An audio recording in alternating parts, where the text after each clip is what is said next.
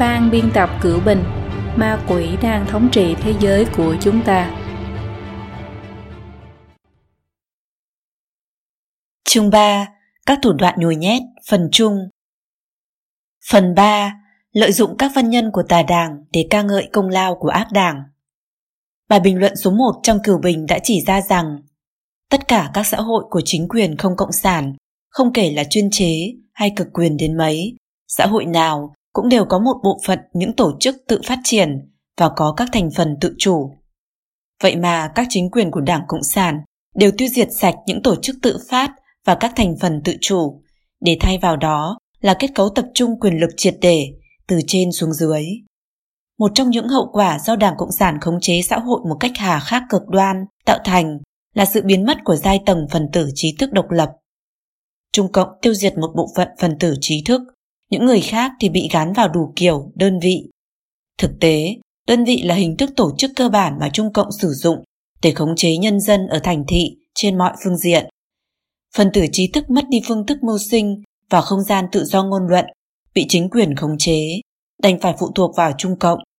Dưới áp lực khổng lồ và bị đẩy vào bước đường cùng, đại bộ phận trong số họ đành phải sử dụng tri thức chuyên môn của mình mà ca ngợi tà đảng trên mọi góc độ, với mọi phương thức nhằm bảo toàn tính mạng và nuôi sống gia đình.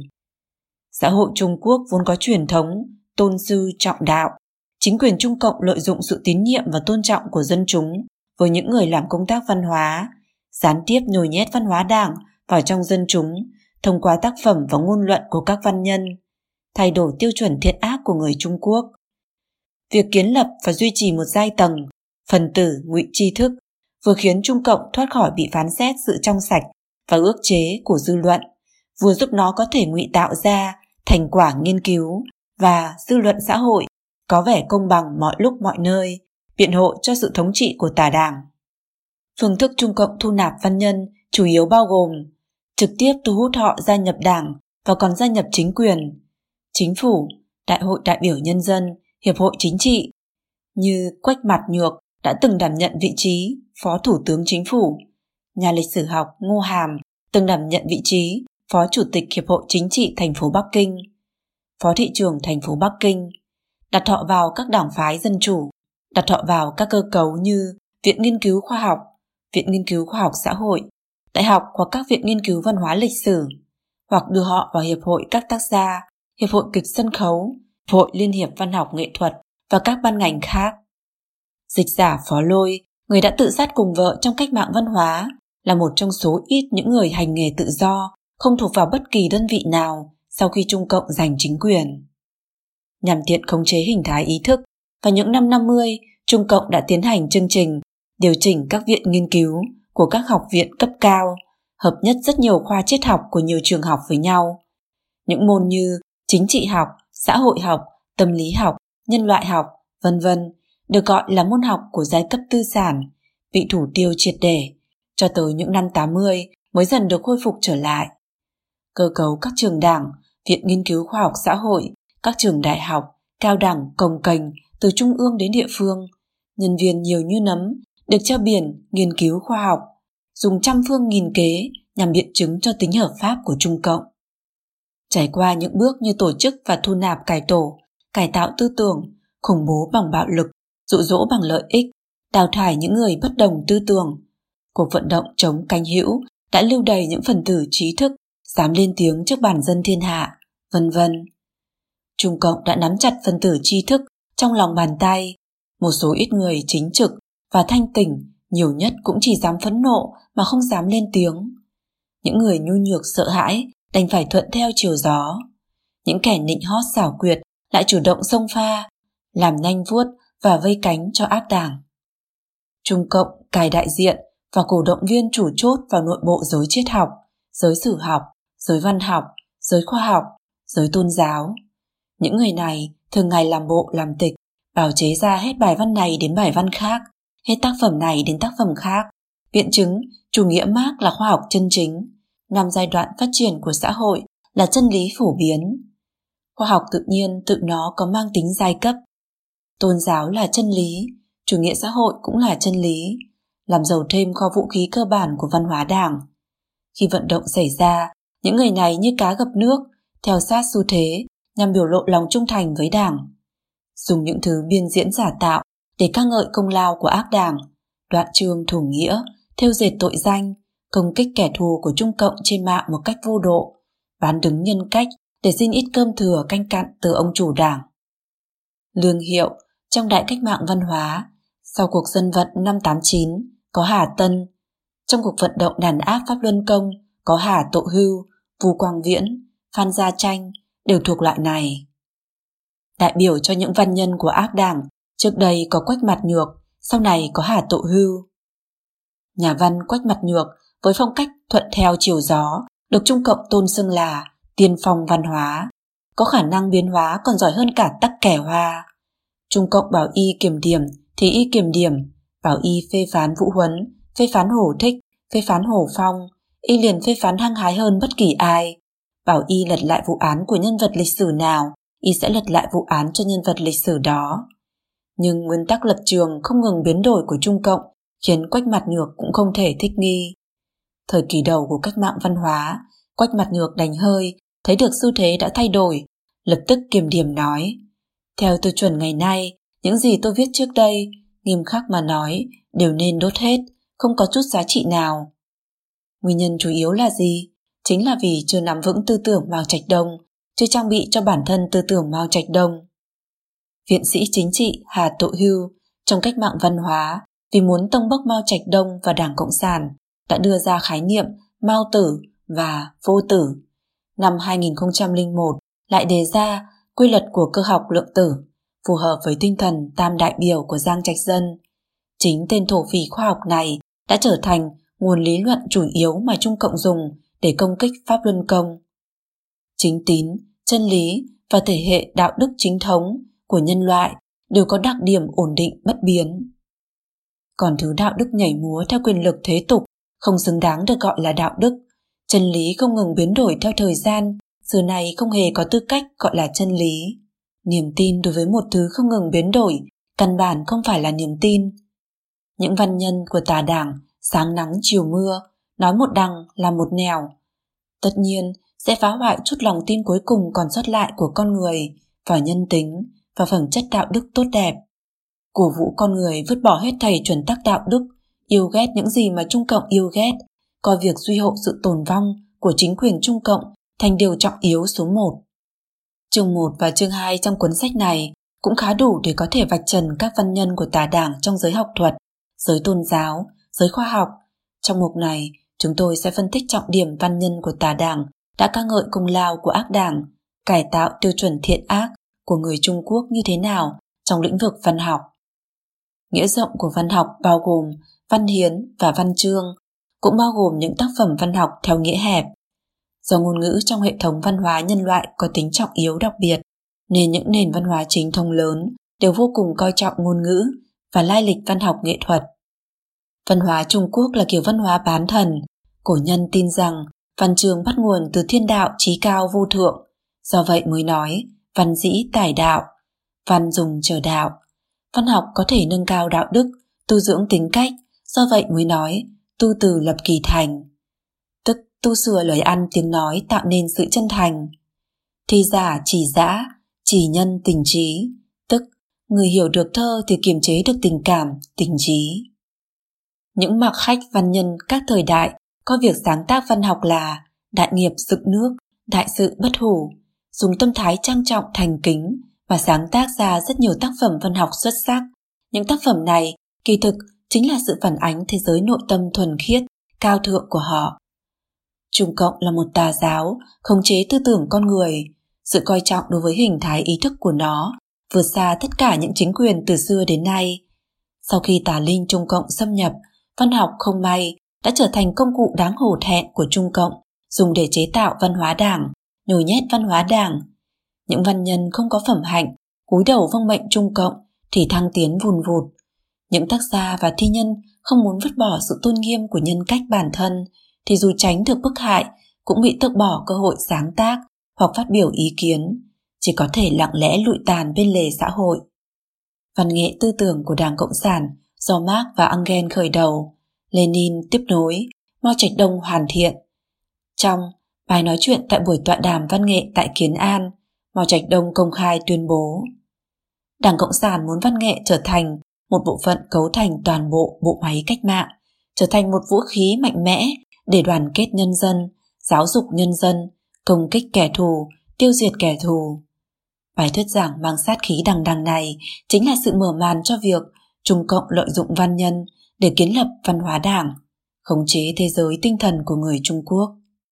Từ đó, tiêu chuẩn chính trị là số 1, tiêu chuẩn văn học là số 2. Văn học phục vụ đấu tranh giai cấp, toàn đảng làm văn nghệ, toàn dân làm văn nghệ. Chủ đề đi trước, vân vân, trở thành nguyên tắc chỉ đạo sáng tác của những tác gia bị Trung Cộng lợi dụng. Mục 1. Dùng tác phẩm văn học để biện giải cho chính sách và lý luận của Trung Cộng. Nhìn tổng quan lịch sử đương đại của Trung Quốc, không khó phát hiện rằng dường như mỗi lần Trung Cộng phát động vận động chính trị, nó đều bắt đầu từ việc phê phán một tác phẩm văn nghệ nào đó hoặc một bộ trào lưu tư tưởng văn nghệ nào đó. Cuộc vận động trình phong những năm 40 mở màn từ tác phẩm Hòa Bách Hợp Dại của Vương Thực Vị, một loạt các cuộc vận động cải tạo tư tưởng những năm 50, bắt đầu từ việc phê phán bộ phim Vũ Huấn Truyện, nghiên cứu Hồng Lâu Mộng và cái gọi là Tập đoàn Hồ Phong, Đại cách mạng văn hóa dùng vở kịch lịch sử cải biên Hải Thụy Bãi Quan của Ngô Hàm để tế cờ, từ đó phê phán phim truyền hình Hà Thương chính là một bước trọng yếu trong việc chỉnh đốn tư tưởng sau cuộc đàn áp lục tứ, vụ đàn áp sinh viên tại Thiên An Môn ngày 4 tháng 6 năm 1989. Về phương diện khác, các văn nhân dưới trướng của Trung Cộng nhẹ nhàng múa theo cây gậy chỉ huy của Trung Cộng, dùng tác phẩm văn nghệ để minh họa, tầng bốc lý luận và chính sách của Trung Cộng, thỏa mãn những nhu cầu chính trị của Trung Cộng qua các thời kỳ khác nhau. Nhằm thích ứng với nhu cầu cải cách ruộng đất, tức đoạt ruộng đất của địa chủ và cuộc vận động hợp tác hóa, tức đoạt tất cả ruộng đất của nông dân, các văn nhân đã sáng tác những tác phẩm Bạo phong sậu ủy, tức mưa bão đột ngột, Tam Lý Loan, tức vùng vịnh ba dặm, Sáng nghiệp sử, tức lịch sử khai nghiệp, giúp Trung Cộng che đậy hành vi giết người, trị người tàn khốc, trắng trợn cướp bóc, lục soát nhà trong những cuộc vận động chính trị, nhằm bôi nhọ quốc dân đảng, tô vẽ cho cuộc nội chiến do Trung Cộng phát động trở thành chiến tranh giải phóng. Các văn nhân đã sáng tác ra Lâm Hải Tuyết Nguyên, tức cánh rừng tuyết phủ, bảo vệ Diên An, Hồng Nham, tức nham thạch đỏ. Trung Cộng muốn làm đẹp cho cuộc kháng Mỹ viện triều, các văn nhân liền viết ai là người đáng yêu nhất. Trung Cộng muốn minh họa cho việc cải tạo hòa bình các nhà tư bản, các văn nhân liền sáng tác Buổi sớm Thượng Hải. Trung Cộng muốn tìm nhiễm rằng nhân dân Trung Quốc lựa chọn Đảng Cộng sản, các văn nhân liền viết Hồng Kỳ Phổ, tức cuốn sách màu đỏ.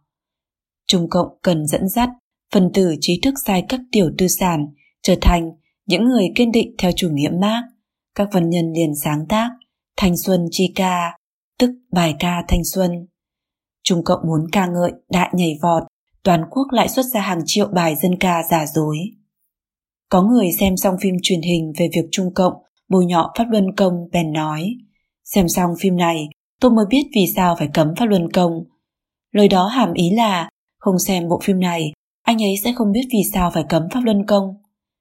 Văn nghệ của Trung Cộng biện đặt ra căn cứ cho tính chính đáng của chính sách. Có thể thấy rằng việc đùi nhét dư luận trong cuộc vận động đàn áp mới nhất này đã khởi một tác dụng không thể thay thế. Kỳ thực, trong lịch sử khi Trung Cộng kích động tiêu diệt, giai cấp bóc lột, nó cũng dùng thủ đoạn như vậy. Mặc dù người ta nhìn thấy địa chủ trong đời sống hàng ngày, kỳ thực chính là những người bình thường có đất đai. Đa số là những người phúc hậu cần cù thật thà, nhiệt tình công tâm, nhưng qua sự nhồi nhét của Trung Cộng, cứ mỗi khi nhắc tới địa chủ, người ta liền nghĩ đến Chu Bái Bì, Lưu Văn Thái, Hoàng Thế Nhân, Nam Bá Thiên, những hình tượng địa chủ độc ác được biện đặt thông qua các thủ đoạn văn nghệ. Trung Cộng đương thời tại khu nó chiếm đóng đã giáo dục binh sĩ thông qua việc dùng ca múa và kịch nói.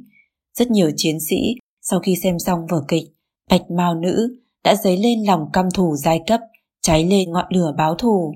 Châu Dương Ngữ được Trung Cộng giáo dục thành chiến sĩ giai cấp vô sản có giác ngộ. Mục 2. Nhồi nhét thế giới quan, lịch sử quan, nhân sinh quan của Trung Cộng 1. Phê phán tín ngưỡng đối với thần, nhồi nhét vô thần luận Thuyết vô thần là cơ sở tư tưởng của Trung Cộng, còn những nền văn hóa chính thống lớn đều tin vào sự tồn tại của thần. Rất nhiều tác phẩm văn học sâu sắc và kiệt xuất để miêu tả thần, ngợi ca thần, truy cầu thần như thần thoại Hy Lạp La Mã, thần khúc của Dante, thiên đường đã mất của Milton, hành trình vĩnh cửu của Bunyan, Tây Du Ký của Trung Quốc, vân vân.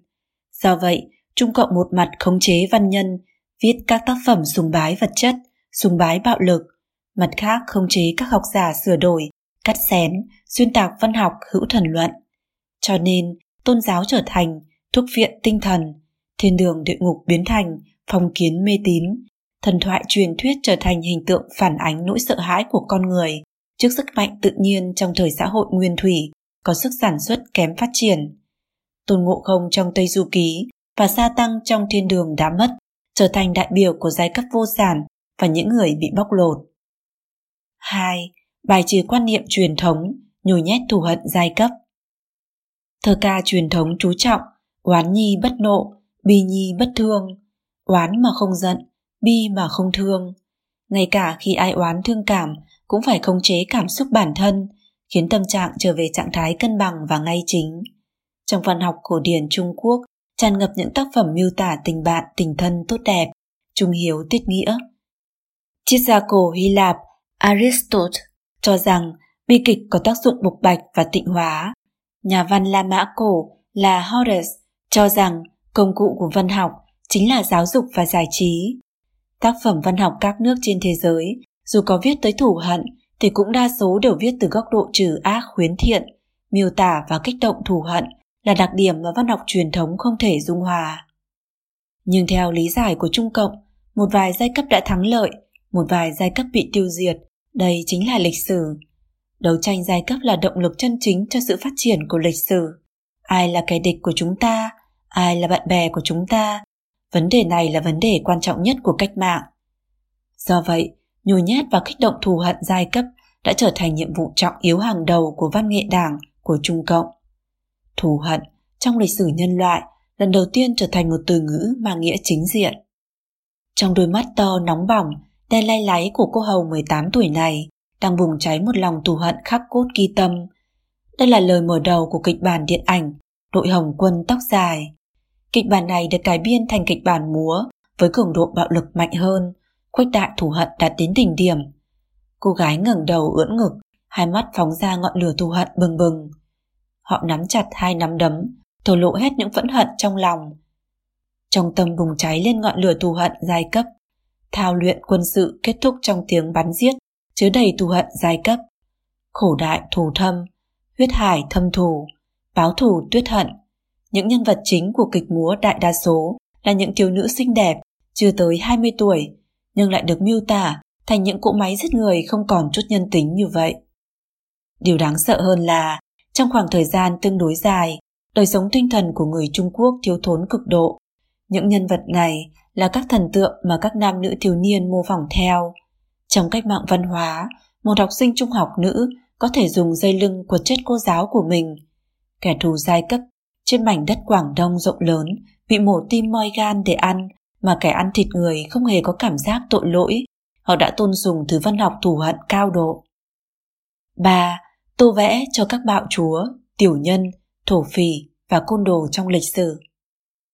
Đảng Cộng sản muốn tô vẽ bản thân thành sản vật tất yếu trong sự phát triển của lịch sử, sự lựa chọn tất yếu của nhân dân Trung Quốc, cho nên cần sửa đổi lịch sử một cách toàn diện – tô vẽ cho các bạo chúa, tiểu nhân, thổ phỉ và côn đồ thành động lực phát triển của lịch sử.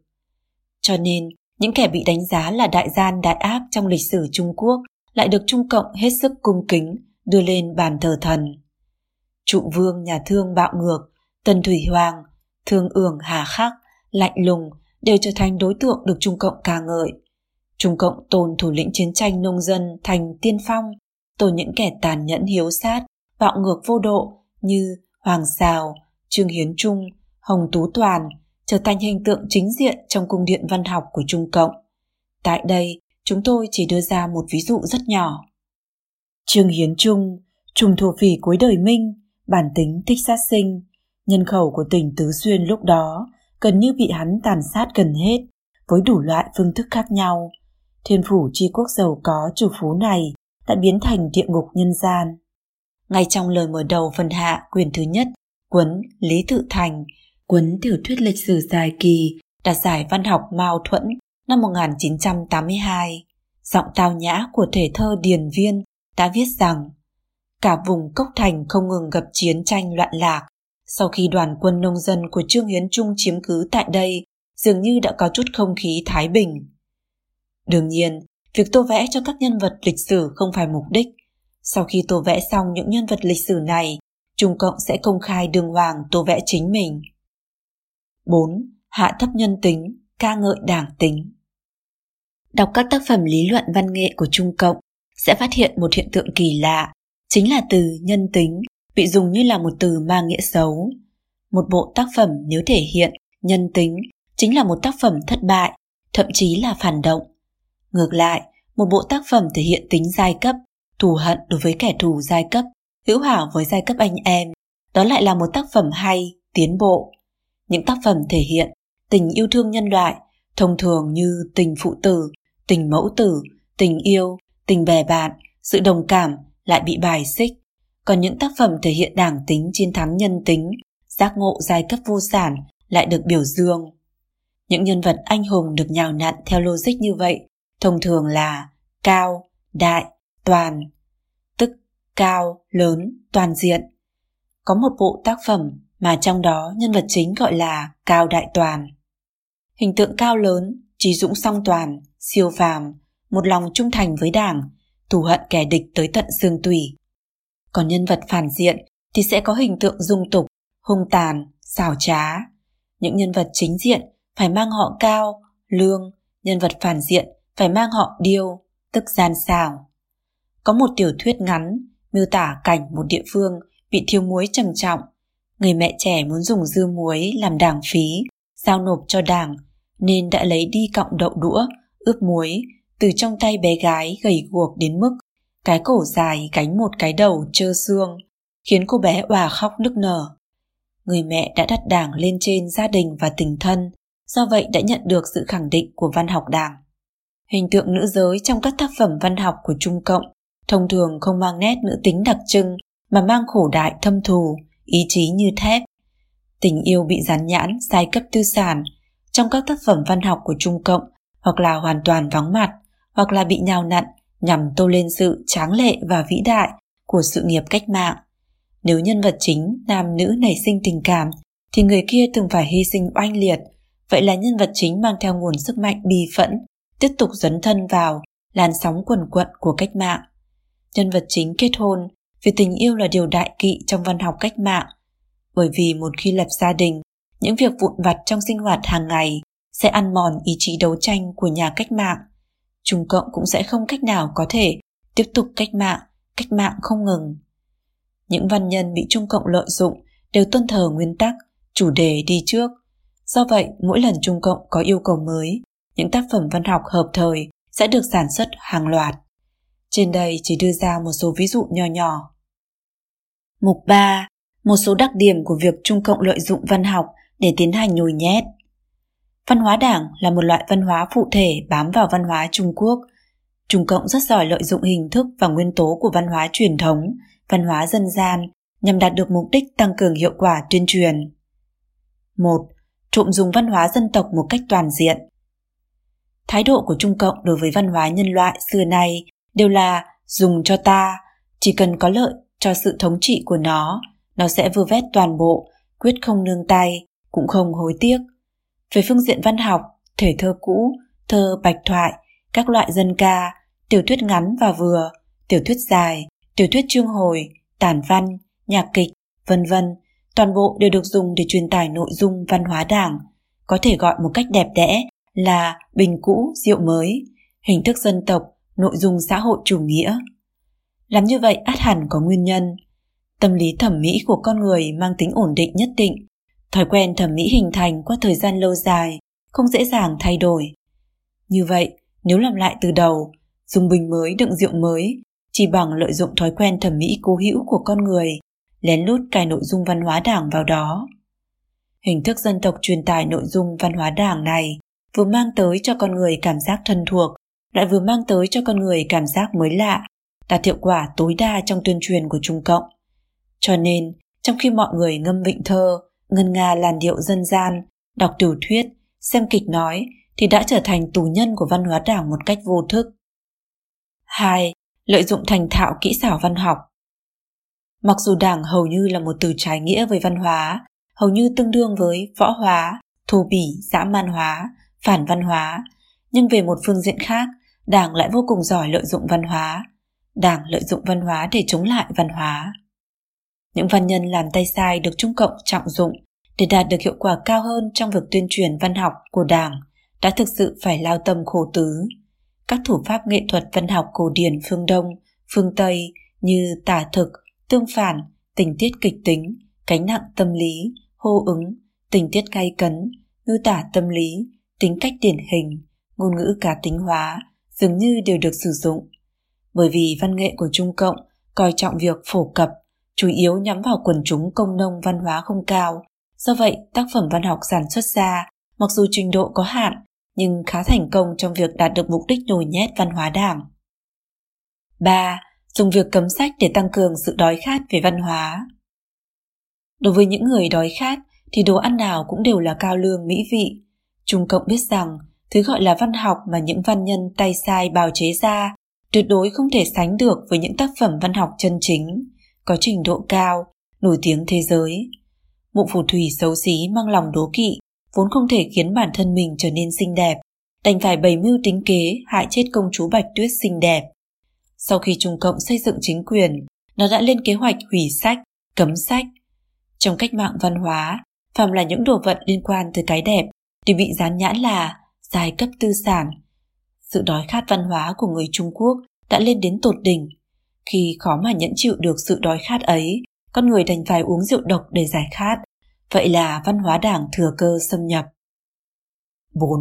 Dùng sự lập lại để tăng cường hiệu ứng nghiện. Con người không cần sống nhờ vào rượu. Với người không uống rượu, mùi vị của rượu cũng không thấy vừa miệng chút nào. Nhưng vì sao có người lại quý rượu như sinh mệnh? Chính là do hiệu ứng nghiện. Suốt một thời gian dài chìm đắm trong một loại văn hóa, con người ta sẽ dưỡng thành một kiểu tâm lý mong đợi. Một tác phẩm chứa đầy những mong đợi này cũng sẽ như gãi đúng chỗ ngứa. Nó sẽ khiến con người nảy sinh cảm giác thỏa mãn. Cái gọi là mỹ cảm trong tuyệt đại đa số các tình huống chính là cảm giác thỏa mãn đối với cơn nghiện. Hiểu được điểm này sẽ không khó để minh bạch rằng mỹ cảm đôi khi là phi lý tính, có thể tạo ra một cách nhân tạo mà tâm lý thẩm mỹ của con người cũng có thể bị người khác thao túng lợi dụng. Trung Cộng đã lợi dụng điểm này, giáo lý của Đảng được gói gọn trong một câu khẩu hiệu, một bài hát, một bức tranh, một ví dụ, một hình tượng, sau đó dùng mọi phương thức không ngừng lặp đi lặp lại tăng cường nó, tạo cho người Trung Quốc một loại mỹ cảm biến dị cứng nhắc. Mao thi từ, tức lời thơ của Mao, được tung hô là thơ của Sơn Đại Vương, Mao văn thể, tức thể văn của Mao, thô lỗ bất nhã.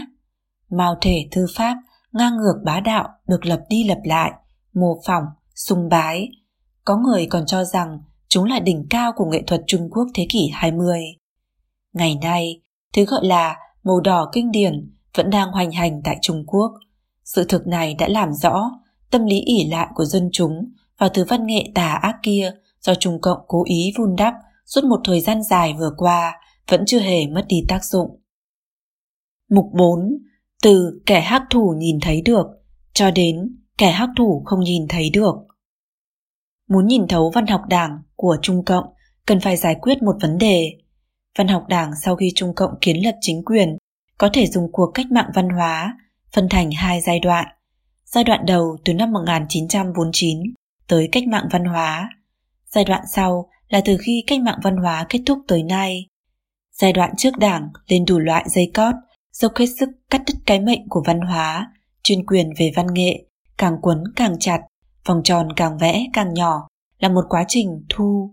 Nhưng sau cách mạng văn hóa, khẩu hiệu văn học phục vụ đấu tranh giai cấp bị vứt bỏ, thay vào đó là đột phá vùng cấm, giải phóng tư tưởng, khuôn phép trói buộc các tác gia sáng tác càng ngày càng ít, dường như là một quá trình thả.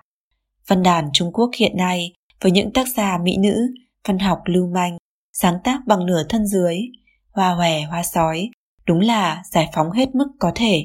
Với tình hình như vậy, làm sao có thể lý giải được sự thao túng lợi dụng văn học của Trung Cộng? Theo nhân khẩu học thông thường, 25 năm được coi là một thế hệ. Từ năm 1949 đến năm 1978, Trung Cộng 11 lần tổ chức đại hội toàn quốc, mỗi lần 3 phiên họp toàn thể, tính tổng cộng là 29 năm. Những người sinh ra trước năm 1920 thì đến năm 1949, trước khi Trung Cộng chiếm được chính quyền khoảng trên 30 tuổi, người đã hình thành thế giới quan, đến năm 1978 cũng đã 60 tuổi hoặc già hơn, đã quá tuổi về hưu. Lúc đó những người đang hoạt động trong các ngành, các nghề về cơ bản đều đã uống thuốc độc của Trung Cộng mà trưởng thành. Nói cách khác, tới cuối những năm 1970, văn hóa đảng về cơ bản đã được xác lập. Cho nên Trung Cộng thay đổi sách lược, rút lui một cách có chừng mực ra khỏi một vài lĩnh vực. Từ một, kẻ hắc thủ có thể nhìn thấy, trước kia có mặt ở khắp mọi nơi, thành một, kẻ hắc thủ không thể nhìn thấy, đứng sau hậu trường. Về tổng thể văn hóa đảng, thao túng trên vĩ mô, để rót ngược trở lại vào đầu óc dân chúng. Đương nhiên, nếu cần thì hắc thủ có thể nhúng tay bất cứ lúc nào. Căn cứ xác lập của văn hóa đảng chính là không đợi đảng trực tiếp lãnh đạo, nền văn học đã trải qua giải phóng tư tưởng, được thả ra, nhưng vẫn hoàn toàn phù hợp với nhu cầu chính trị của Trung Cộng. Sau cách mạng văn hóa, nền văn học thương tích và văn học phản tỉnh nổi tiếng, giống như khuôn đúc với chính sách của Trung Cộng trong việc giải thích cách mạng văn hóa, phạm sai lầm là Lâm Bưu và bè lũ bốn tên, trào lưu tư tưởng cực tả. Đảng vẫn vĩ đại quang minh chính xác, không chỉ dũng cảm thừa nhận sai lầm mà còn giỏi sửa sai. Truy đến tận gốc thì tìm ra được rằng đảng chiều theo thuyết tiến hóa mà suy luận ra thời đại hoang dã vốn không tồn tại, dẫn dắt người ta đi đến kết luận rằng sai lầm của đảng là do những độc hại cặn bã còn sót lại từ thời phong kiến. Sự lưu động của dòng ý thức là nhằm tạo ra sự thổ lộ cùng đảng và nhìn đắng cay nhớ ngọt bùi. Cảnh tả thật chính là cuộc sống hèn mọn của người dân thấp cổ bé họng nơi đầu đường gió chợ. Thầy đảng bảo mọi người rằng nhân sinh chính là phiền não, vận mệnh không thể đoán trước. Do vậy, không cần lại phải nói ra nói vào, bối lông tìm vết về đảng, thì mọi người sống chẳng dễ dàng gì. Sống quả thực không dễ dàng, sống được là tốt rồi, cần phải trân trọng cục diện vô cùng tốt đẹp không dễ gì có được này. Những tác phẩm văn học coi châm biếm và trào phúng là sở trường thì thực tế là đang dùng rác rưởi của một ngôn ngữ khác mà phản đối rác rưởi trong ngôn ngữ của đảng, ám thị rằng nếu không cùng đảng thông đồng làm càn thì chỉ có thể dùng việc đùa giỡn với đời để chứng minh giá trị của cá nhân. Nền văn học khiêu dâm không thể khống chế của Trung Quốc với đủ các hiện tượng loạn tính, tạo thành vấn đề đạo đức giới tính, lại khiến cho mọi người có giả tướng về tự do ngôn luận trong thiên hạ của đảng. Đời sống văn hóa Trung Quốc ngày nay đã lộ ra bộ mặt cực đoan phức tạp. Chỉ khi thực sự nhận rõ bộ mặt thật của Trung Cộng mới có thể giải quyết nhanh gọn và không bị mê hoặc bởi các loại giả tướng. Trung Cộng vì muốn duy hộ sự sinh tồn của bản thân mà không từ thủ đoạn cũng không có giới hạn. Nó có thể theo phương châm những gì kẻ địch ủng hộ thì chúng ta phản đối, những gì kẻ địch phản đối thì chúng ta ủng hộ, nhưng nó cũng có thể phản đối điều kẻ địch phản đối, ủng hộ điều kẻ địch ủng hộ. Chỉ cần kẻ địch không phản đối sự tồn tại của nó. Nó có thể ăn nói hùng hồn, nói lời thô tục tà ác, cũng có thể nói năng mềm mỏng, ngọt ngào, vừa có quan điểm cơ bản, vừa đa dạng hóa, vừa có bốn điểm kiên định, vừa có 200 phương châm. Mọi thứ đều biến đổi tùy theo thời gian, địa điểm, điều kiện. Sau khi Lenin lên đến đỉnh cao quyền lực đã nói, kẻ chiến thắng không nên bị khiển trách. Khi Stalin khiếp sợ bất an chút hơi thở cuối cùng, hắn lại nói, khi đối diện với kẻ địch mạnh, dẫu biết rõ rằng không thể công phá, cũng phải hiên ngang tuốt lưỡi kiếm sắc bén. Dẫu ngã xuống, cũng phải trở thành một ngọn núi, một đỉnh cao. Tôi vẽ bản thân thành một anh hùng trong bi kịch với động cơ cao thượng. Tôi phải có trách nhiệm với lịch sử. Tôi thừa nhận đối thủ có thể hùng mạnh hơn tôi rất nhiều, nhưng đối phương đã tuốt kiếm. Lẽ nào tôi có thể không tuốt kiếm sao? Tôi muốn thử vận may một chút, Cứ coi như thời đại của tôi đã kết thúc, nhưng cứ nhất định phải do tôi phải đặt dấu chấm hết sao? Trích từ tác phẩm Lượng Kiếm. Sinh tồn là gì? Sinh tồn chính là sống không từ thủ đoạn. Anh có thể đê tiện, anh có thể vô sỉ, anh cũng có thể hạ lưu. Chỉ cần có thể sống được trong thế giới này là được. Ăn cỏ chứ hẳn đã là nhân từ, ăn thịt chứ hẳn đã là tàn nhẫn. Tôi là một con sói, sinh ra là một con sói, một con sói nanh vuốt sắc nhọn, máu tươi và chết chóc là mạch sống cho sinh mệnh của tôi. Trích từ tác phẩm Chó sói. Văn học thời đại nào cũng đều phản ánh thời đại đó theo phương thức trực tiếp hoặc gián tiếp. Trong lời có hai đoạn tiểu thuyết bán chạy ở Trung Quốc đại lục này, một đoạn giành được vị trí anh hùng thất bại, vị trí tuyên truyền chiến lược cuối cùng, còn một đoạn thì thể hiện quyền lực một cách trần trụi. Những hiện tượng này cho thấy văn học đảng không chỉ không rút lui ra khỏi vũ đài lịch sử mà còn khuếch tán trong rất nhiều thể loại tác phẩm khác nhau, khiến người ta càng khó phân biệt, khó ngăn chặn hơn. Suốt mấy chục năm bị nhồi nhét bởi các văn nhân do ác đảng khống chế, người Trung Quốc đã tiếp thụ những giá trị quan của Trung Cộng. Thù hận trở thành cao thượng, sát nhân phóng hỏa trở thành chính nghĩa, bạo chúa tiểu nhân, thổ phỉ và côn đồ trở thành đối tượng được sùng bái. Đảng tính tàn nhẫn đã thay thế bản tính lương thiện, tương thân tương ái giữa người với người. Kính thiên tín thần trở thành mê tín ngu muội, tiêu chuẩn thiện ác bị đảo lộn, văn học mất đi công dụng hùn đúc tình cảm tư tưởng, trở thành tấm màn che cho Trung Cộng mặc sức tô vẽ bản thân, che đậy tội ác của nó. Xét về ý nghĩa, văn nhân của tà đảng không còn nghi ngờ gì nữa, đã trở thành kẻ sát nhân đồng lõa đồng mưu với tà đảng. Phần 4. Lợi dụng sách giáo khoa để nhồi nhét văn hóa đảng Việc phán đoán sự vật của một người chủ yếu được quyết định bởi hai nhân tố. Một là thông tin mà người này nắm vững, hai là phương thức xử lý thông tin, tức là phương thức tư duy. Đối với người hiện đại, thông tin truyền thông là nguồn thông tin quan trọng nhất. Giáo dục tại trường học là lực lượng chủ yếu nhất nhào nặn phương thức tư duy. Do vậy, Trung Cộng muốn nhồi nhét văn hóa đảng, át phải coi trọng thông tin truyền thông và sách giáo khoa của học sinh. Vấn đề thứ nhất đã được nói ở mục 1. Tại đây, chủ yếu bàn về tác dụng nhồi nhét của sách giáo khoa của Trung Cộng. Giáo dục của Trung Quốc trước năm 1949 bao gồm ba hình thức là quốc lập, tư thục và lớp học của giáo hội. Sau năm 1949, tất cả các trường học đều bị quốc hữu hóa.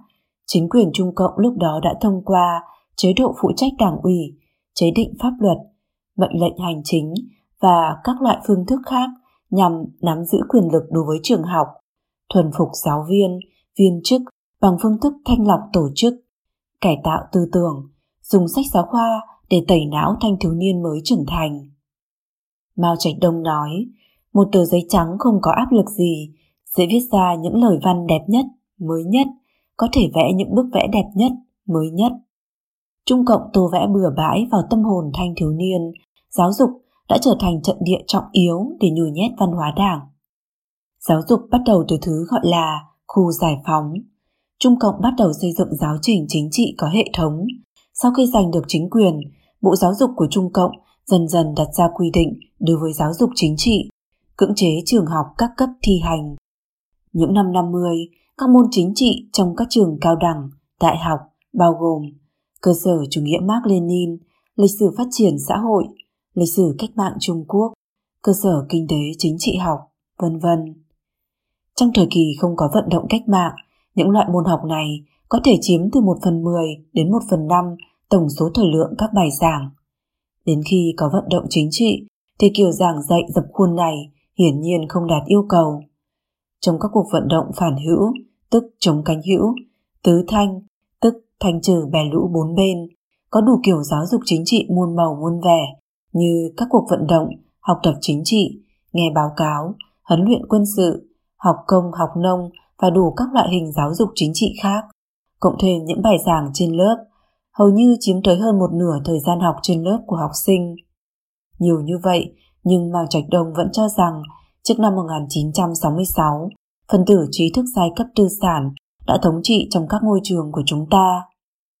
Năm 1967, trong thông tư liên quan tới đại cách mạng văn hóa giai cấp vô sản tiểu học của Trung ương Trung Cộng đã nêu rõ. Học sinh tiểu học từ lớp 1 đến lớp 4 chỉ cần học ngữ lục của Mao Chủ tịch, thêm học viết chữ, học hát những ca khúc cách mạng, học tập một số môn toán và khoa học thường thức. Các học sinh lớp 5, lớp 6 học ngữ lục, lão tam thiên và ba đại kỷ luật 8 điều chú ý của Mao Chủ tịch, học tập 16 điều, học hát những ca khúc cách mạng. Đây chỉ là một phần nhỏ trong vở hài kịch mang tên Cách mạng giáo dục. Cuộc vận động tăng cường tẩy não toàn dân trong hơn 10 năm này đã để lại hậu quả thảm khốc cho đạo đức xã hội và tâm lý dân tộc. Hiện nay chúng ta hãy xem xem thời kỳ bình thường từ khi cải cách mở cửa tới nay, Trung Cộng đã nhồi nhét văn hóa đảng vào đầu óc học sinh như thế nào. Mục 1. Lớp chính trị, lừa gạt dễ như trở bàn tay.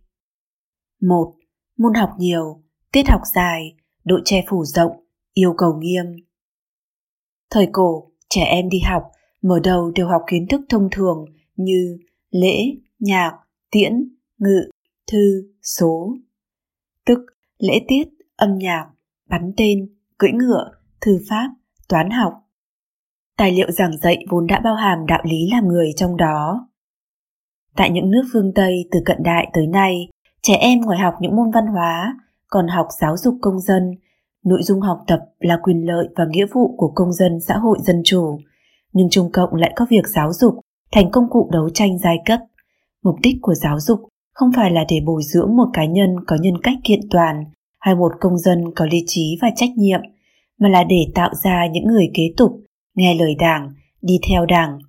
Mục đích giáo dục là khác nhau, đã quyết định nội dung và phương pháp giáo dục cũng khác nhau. Từ tiểu học đến đại học, đây là cách nói khái quát, kỳ thực việc nhồi nhét bắt đầu từ nhà trẻ, một mạch cho tới tiến sĩ.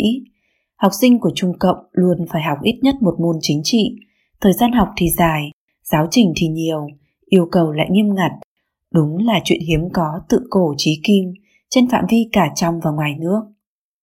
Trong những giai đoạn khác nhau, môn học này có các tên gọi và điểm nặng nhẹ khác nhau. Tiểu học thì gọi là đạo đức tư tưởng, trung học cơ sở gọi là chính trị tư tưởng, lịch sử phát triển xã hội, giáo dục lòng yêu nước, trung học phổ thông gọi là tu dưỡng thanh thiếu niên, triết học thường thức, kinh tế thường thức, nhiệm vụ xu thế. Trong trường đại học gọi là triết học chủ nghĩa Marx, lịch sử cách mạng, kiến thiết xã hội chủ nghĩa, pháp luật thường thức, vân vân. Những môn học này dù có tên gọi khác nhau, nhưng tôn chỉ thì chỉ có một, đó chính là chứng minh chỉ có Đảng Cộng sản mới có thể cứu Trung Quốc, chỉ có chủ nghĩa xã hội mới có thể phát triển Trung Quốc. Những môn học này ước tính chiếm khoảng gần 1 phần 5 tổng thời gian học của học sinh. Điều cần chỉ ra là những môn học này không phải là những môn học tự chọn, có hay không đều được, mà là những môn bắt buộc tuyệt đối, môn trọng tâm được liệt vào danh mục thì bắt buộc tại các cấp. Trong một số kỳ thi lên lớp, những ai không đạt tiêu chuẩn chính trị tuyệt đối không thi đỗ. 2. Tô vẽ cho văn hóa đảng thành đức dục, thường thức, nguyên lý, cơ sở. Văn hóa đảng là một trò hề lừa người, nói không thành có, nhưng muốn mọi người tiếp thụ một cách không phản kháng thì phải tô vẽ cho nó thành lẽ tất nhiên. Từ cổ đã vậy, thiên hạ đều như vậy, đặt vào bốn bể đều đúng, so với cổ kim đều thông suốt. Cho nên, giáo dục thù hận giai cấp, phản nhân tính được gọi là giáo dục đạo đức, những điều trái với nhận thức thông thường gọi là thường thức, lý luận lệch lạc được gọi là nguyên lý, nước không nguồn, cây không gốc được gọi là cơ sở. Dường như nhân dân toàn thế giới đang học cùng một thứ. Những thanh thiếu niên không có một chút khả năng chống cự đã tiếp nhận toàn bộ thế giới quan, nhân sinh quan lệch lạc giả tạo này, từ đó trở nên nhỏ nhen và thù hận, tưởng rằng tất cả những người bình thường đều suy xét vấn đề như vậy còn Trung Quốc Cộng sản mới là hình mẫu của thế giới. Động một chút lại lên án những quan điểm khác mình là phản động, cặn bã trôi nổi, không ngừng muốn tiêu diệt chúng ta. Một học sinh học xong môn lịch sử phát triển xã hội đã hỏi thầy giáo rằng nếu đã nói chủ nghĩa xã hội tất nhiên sẽ thay thế chủ nghĩa tư bản, vậy những nhà tư bản không thuận theo trào lưu lịch sử, họ thực sự hồ đồ hay giả vờ hồ đồ? Lịch sử triết học tại đại học lấy Marx làm vạch ngăn, triết học trước Marx ở phương Tây gọi là triết học cổ điển, không phải là chủ nghĩa duy vật máy móc thì cũng là chủ nghĩa duy tâm, đều là chưa phát hiện được chân lý. Triết học sau Marx được gọi là triết học hiện đại, tất cả đều mang theo cái hơi thở suy tàn, thối nát của chủ nghĩa tư bản đang dãy chết. Truyền thống của Trung Quốc nếu còn lại một chút thành phần hợp lý thì cũng là manh nhà của phép biện chứng hoặc chủ nghĩa duy vật, là dự báo thiên tài của tổ tiên. Các loại sách, tư liệu lịch sử triết học tham khảo đã thuận theo kết luận này mà cắt xén lịch sử. Lịch sử phong phú bị cắt xén thành lịch sử đấu tranh hai tuyến đường. Học từ triết học như vậy khiến con người cảm thấy dường như nếu trời không sinh ra Marx và Lenin, vạn cổ như đêm dài. Khiến người ta băn khoăn rằng nếu Marx, Engel, Lenin, Stalin, Mao đã vất vả phát hiện ra chân lý, giải quyết ổn thỏa mọi chuyện, thì vì sao không đốt bỏ hết những cuốn sách khác? 3. Chính trị thời sự, nội dung giáo dục mang bản sắc của Trung Cộng đậm nét nhất. Trung Cộng là một đảng lưu manh hoàn toàn vô nguyên tắc, lập trường nguyên tắc của nó không ngừng biến hóa, dù là người giỏi bắt kịp hình thế, cũng không nhất định biết được nên giữ thái độ nào đối với một sự kiện mới diễn ra. Giáo dục chính trị thời sự đã giải quyết được vấn đề khó khăn này. Trong kỳ thi vào đại học và cao đẳng và một số kỳ thi lớn khác đều có những câu hỏi thi theo một tỷ lệ nhất định, thông thường là 10% liên quan tới nội dung chính trị thời sự, bắt buộc học sinh phải giải thích theo đáp án của chính quyền đương thời của Trung Cộng.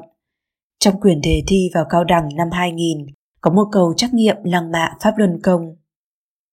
4. Nhồi nhét thù hận và lý luận lệch lạc bồi dưỡng ra thế hệ thanh niên đầy thù hận và thờ ơ về chính trị. Nói thẳng ra, nhân quyền là quyền lợi cơ bản của người dân, nhưng qua nhiều năm nhồi nhét, từ nhân quyền này trong mắt của tuyệt đa số người Trung Quốc đã trở thành một từ mang nghĩa xấu, ít nhất cũng là một từ khả nghi. Nghe đến từ này, phản ứng đầu tiên của mọi người là người nói ra lời này có lẽ có mục đích chính trị đen tối, có lẽ mình phải thận trọng. Trung Cộng biết rằng thanh thiếu niên là những người thiếu năng lực phân biệt nhất. Do vậy, giáo dục thù hận nhất quán phải bắt đầu từ khi còn thơ bé.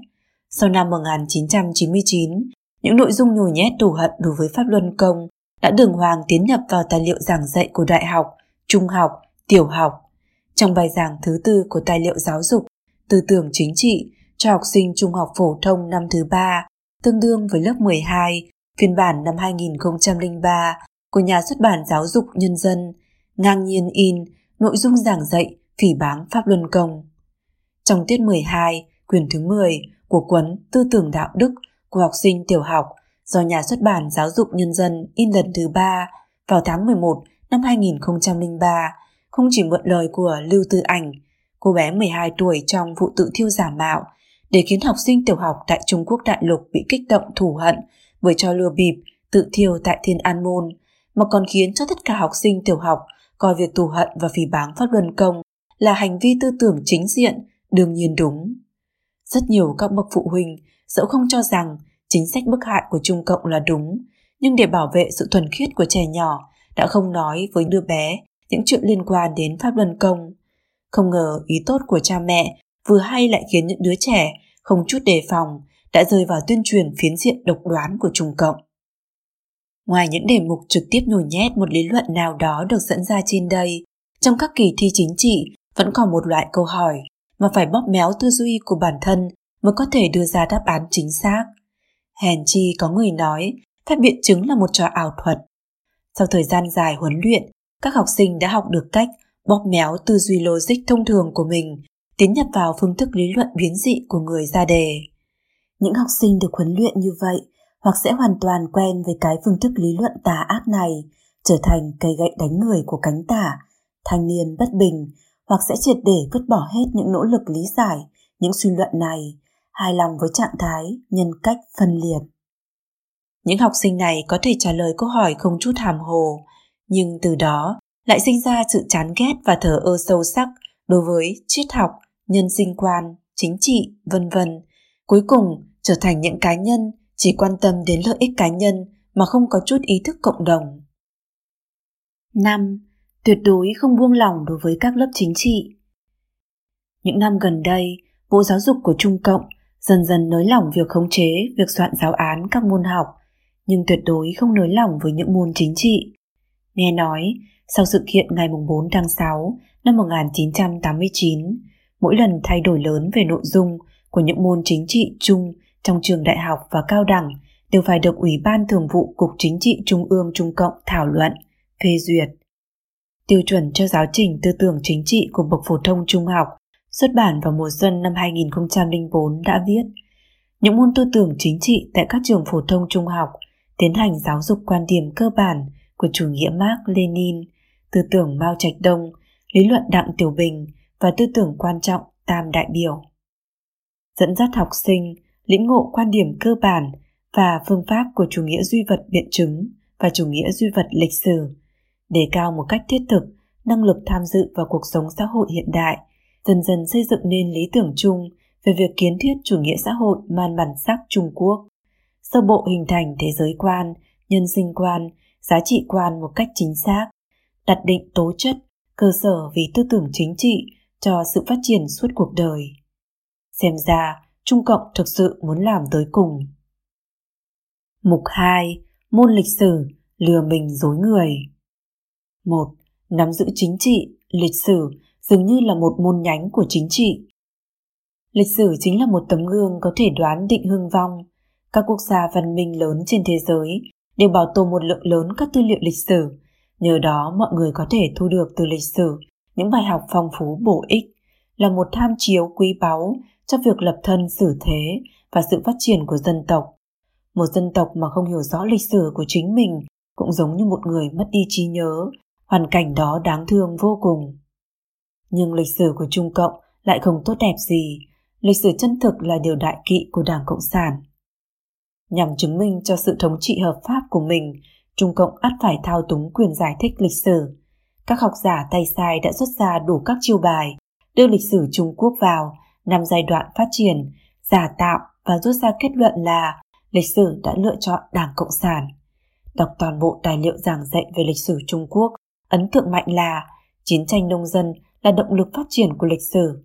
Ngay từ khi xuất hiện Trần Thắng, Ngô Quảng, người dân Trung Quốc đã mỏi mắt trông ngóng sự xuất hiện của một chính đảng cách mạng nắm vững chân lý của lịch sử, có thể cứu họ thoát khỏi nước sôi lửa bỏng. Sự trông mong này đã kéo dài 2.000 năm. Cuối cùng, tiếng pháo của cách mạng tháng 10 bùng nổ, Đảng Cộng sản đã đến. Chân tướng sự thực là, năm giai đoạn phát triển của lịch sử nhân loại chỉ thuần túy là hư cấu, hoàn toàn sai lệch so với lịch sử Trung Quốc. Nếu như nói, người Trung Quốc từ thời kỳ chiến quốc tiến nhập vào thời kỳ phong kiến, vậy nên giải thích thế nào về việc Tần Thủy Hoàng bỏ phong kiến lập quận huyện? Không tử nói, ta theo pháp chế của nhà Chu, bồn bà vất vả khắp sáu nước, muốn khôi phục chế độ lễ nhạc thời Tam Đại, Hạ, Thượng, Chu, vậy mà Trung Cộng lại coi ông là người phát ngôn của giai cấp chủ nô lệ. Nhưng vì sao tư tưởng nho gia của khổng tử ngược lại lại trở thành tư tưởng chính thống của thời đại phong kiến? Biện đặt nhiều thì giải thích càng dối. Thế hệ dối cha ấy có đầy những lỗ hồng. Trung Cộng chỉ hận là năm đó đã không đốt hết toàn bộ 25 bộ lịch sử của Trung Quốc. 2. Che đậy, thay đổi, đoạn chương thủ nghĩa khiến lịch sử chân thực vỡ vụn thành từng mảnh. Nguyên tắc chỉ đạo cho việc biên soạn giáo trình lịch sử của Trung Cộng là những gì mà quan niệm duy vật lịch sử không thể giải thích thì không giảng. Những tội ác việc xấu của Đảng Cộng sản toàn bộ không giảng. Những thánh nhân quân tử, minh quân hiền tướng thì chọn người mà giảng. Khi giảng thì nhất định phải nhấn mạnh, xoáy sâu vào, tính giới hạn về lịch sử, tội ác của giai cấp phản động, khởi nghĩa nông dân, phải giảng nhiều, xoáy sâu. Hành trình vinh quang của Đảng Cộng sản cũng phải giảng nhiều, xoáy sâu. Sách lịch sử của Trung Cộng cũng nói về mạnh tử, giảng rằng lao tâm giả trị nhân, lao lực giả trị ư nhân, tức người lao tâm trị người khác, người lao lực bị người khác trị. Nhằm thể hiện bản tính của giai cấp bóc lột. Khi nói về quốc dân đảng thì vu oan cho họ rằng tiêu cực kháng Nhật, tích cực phản cộng. Sư này không dám nói rằng đảng thực sự kháng Nhật chính là chính phủ quốc dân đảng. Bản thân Trung Cộng, một phần kháng Nhật, hai phần ứng phó quốc dân đảng, bảy phần phát triển làm bản thân lớn mạnh. Nói về cơ đốc giáo, Nó không nói tới lời dạy yêu người như chính mình, mà chỉ nhấn mạnh chiến tranh tôn giáo và tôn giáo là công cụ của chủ nghĩa thực dân. Nói về các quốc gia chủ nghĩa tư bản thì nhấn mạnh tính giả tạo với dân chủ của giai cấp tư sản và mâu thuẫn nội tại về khủng hoảng kinh tế không thể khắc phục. Những năm gần đây, ngày càng có nhiều thanh niên học sinh ý thức được việc Trung Cộng sửa đổi lịch sử, muốn tự mình tìm đọc và nghiên cứu để hiểu rõ chân tướng lịch sử. Nhưng lịch sử quan bị Trung Cộng nhồi nhét từ trước đã chiếm vị trí chủ chốt nên rất khó đột phá về căn bản. Về phương diện cận đại, hiện đại, Trung Cộng thao túng tư liệu lịch sử, phong tỏa ngôn luận. Hiện nay, từ sau khi Trung Cộng khởi lên tại Trung Quốc đại lục, dường như mọi người không có khả năng lý giải lịch sử chân chính một cách toàn diện.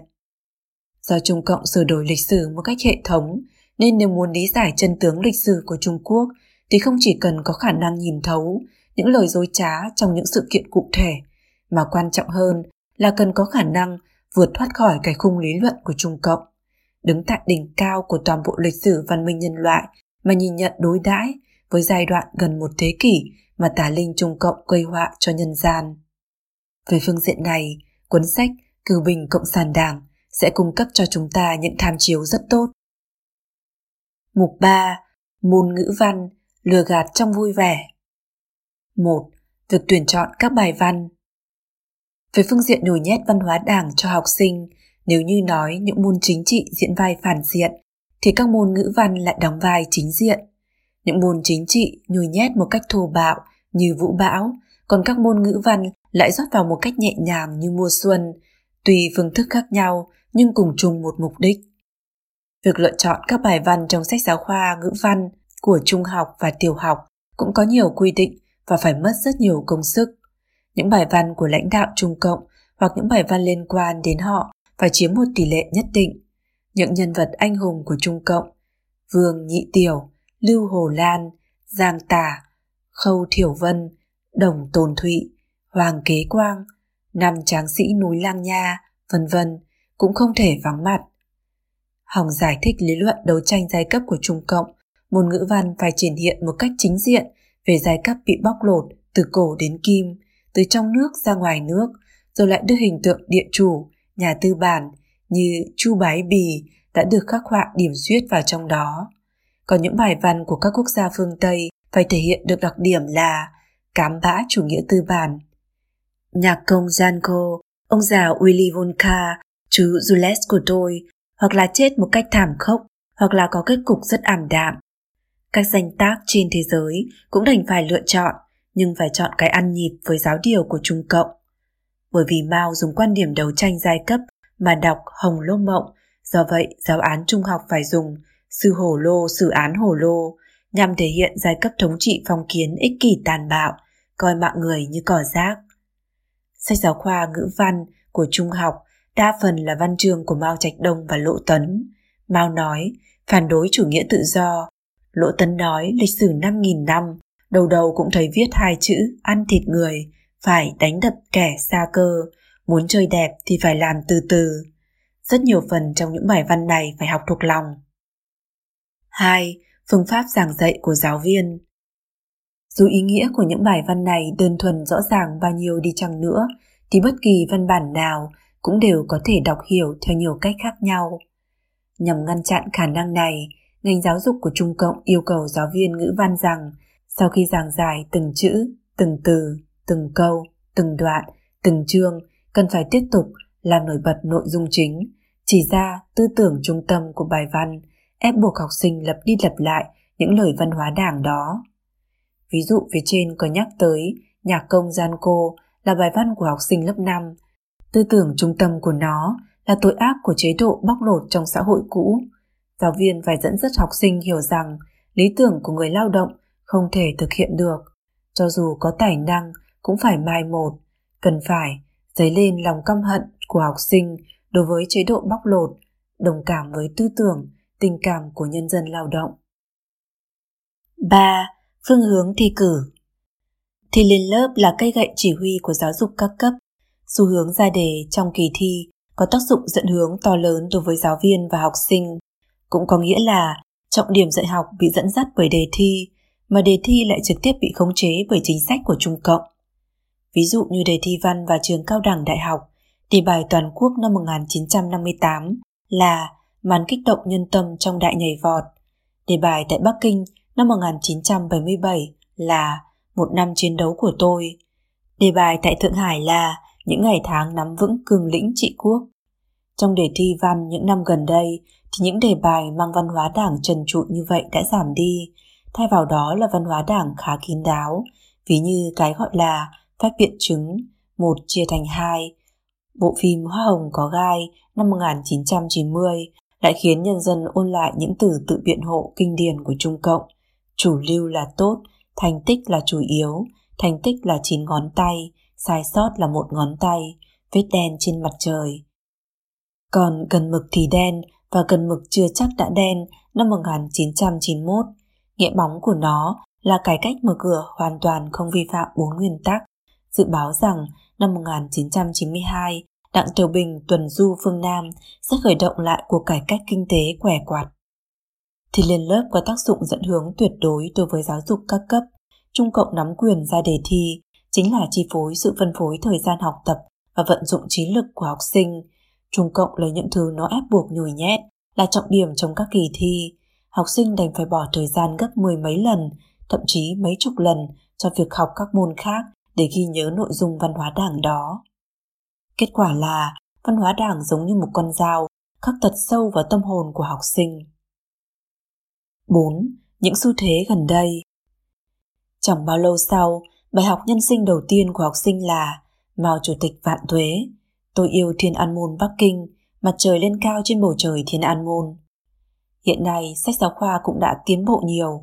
Tới cuối sách lớp 1 của học sinh tiểu học mới gượng gạo đưa ra cây đại thụ Đặng Tiểu Bình. Câu thơ nổi tiếng của Đỗ Phủ, giao liên tiểu nhi nữ, vị giải ức trường an, tức ở xa thương cho con gái bé bỏng, chưa hiểu nỗi nhớ trường an.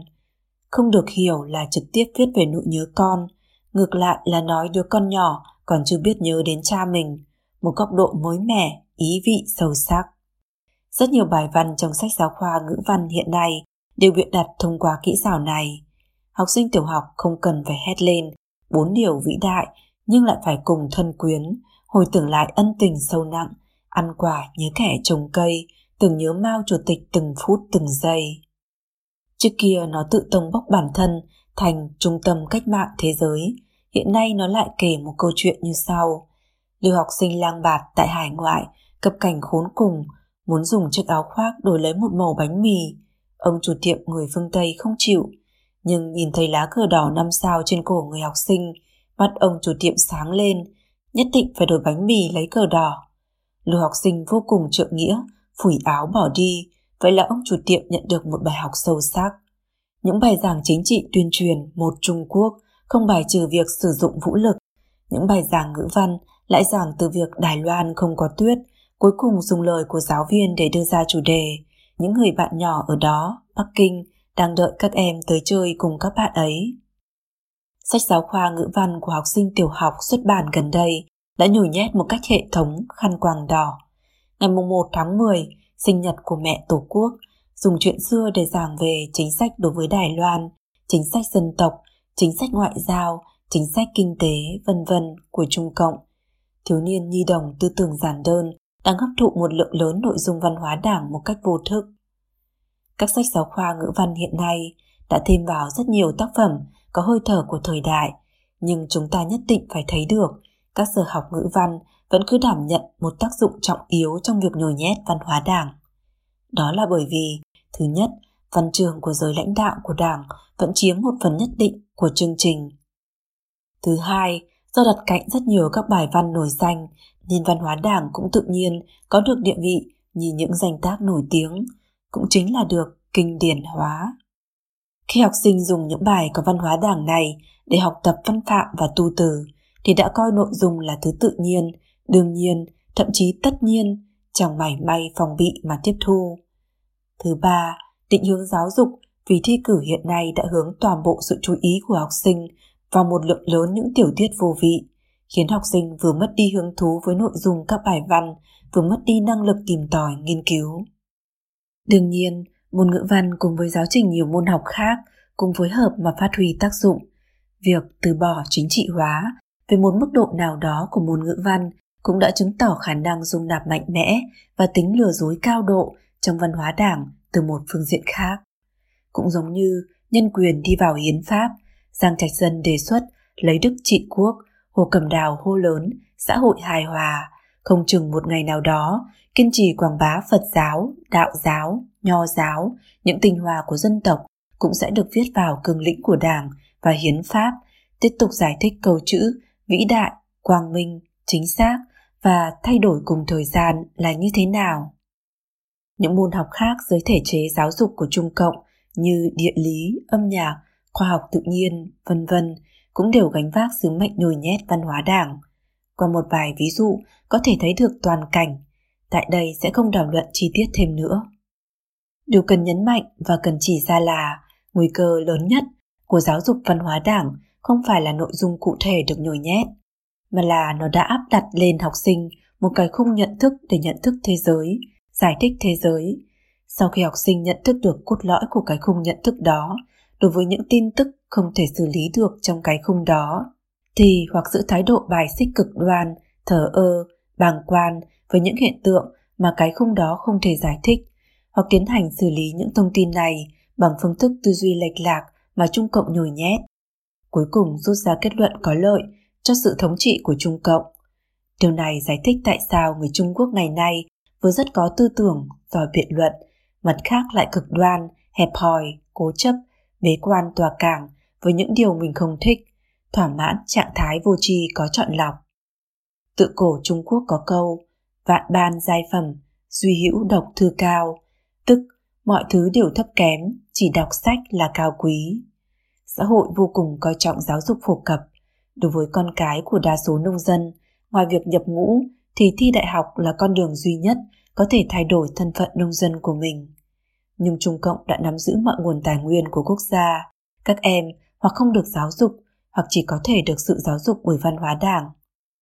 Mấy chục năm qua, Trung Cộng đã coi giáo dục vốn là việc chung của toàn dân thành cái phường buôn bán hàng lậu của riêng nhà mình. Người Trung Quốc hết thế hệ này tới thế hệ khác đều bị ép phải nuốt quả đắng là giáo dục văn hóa đảng.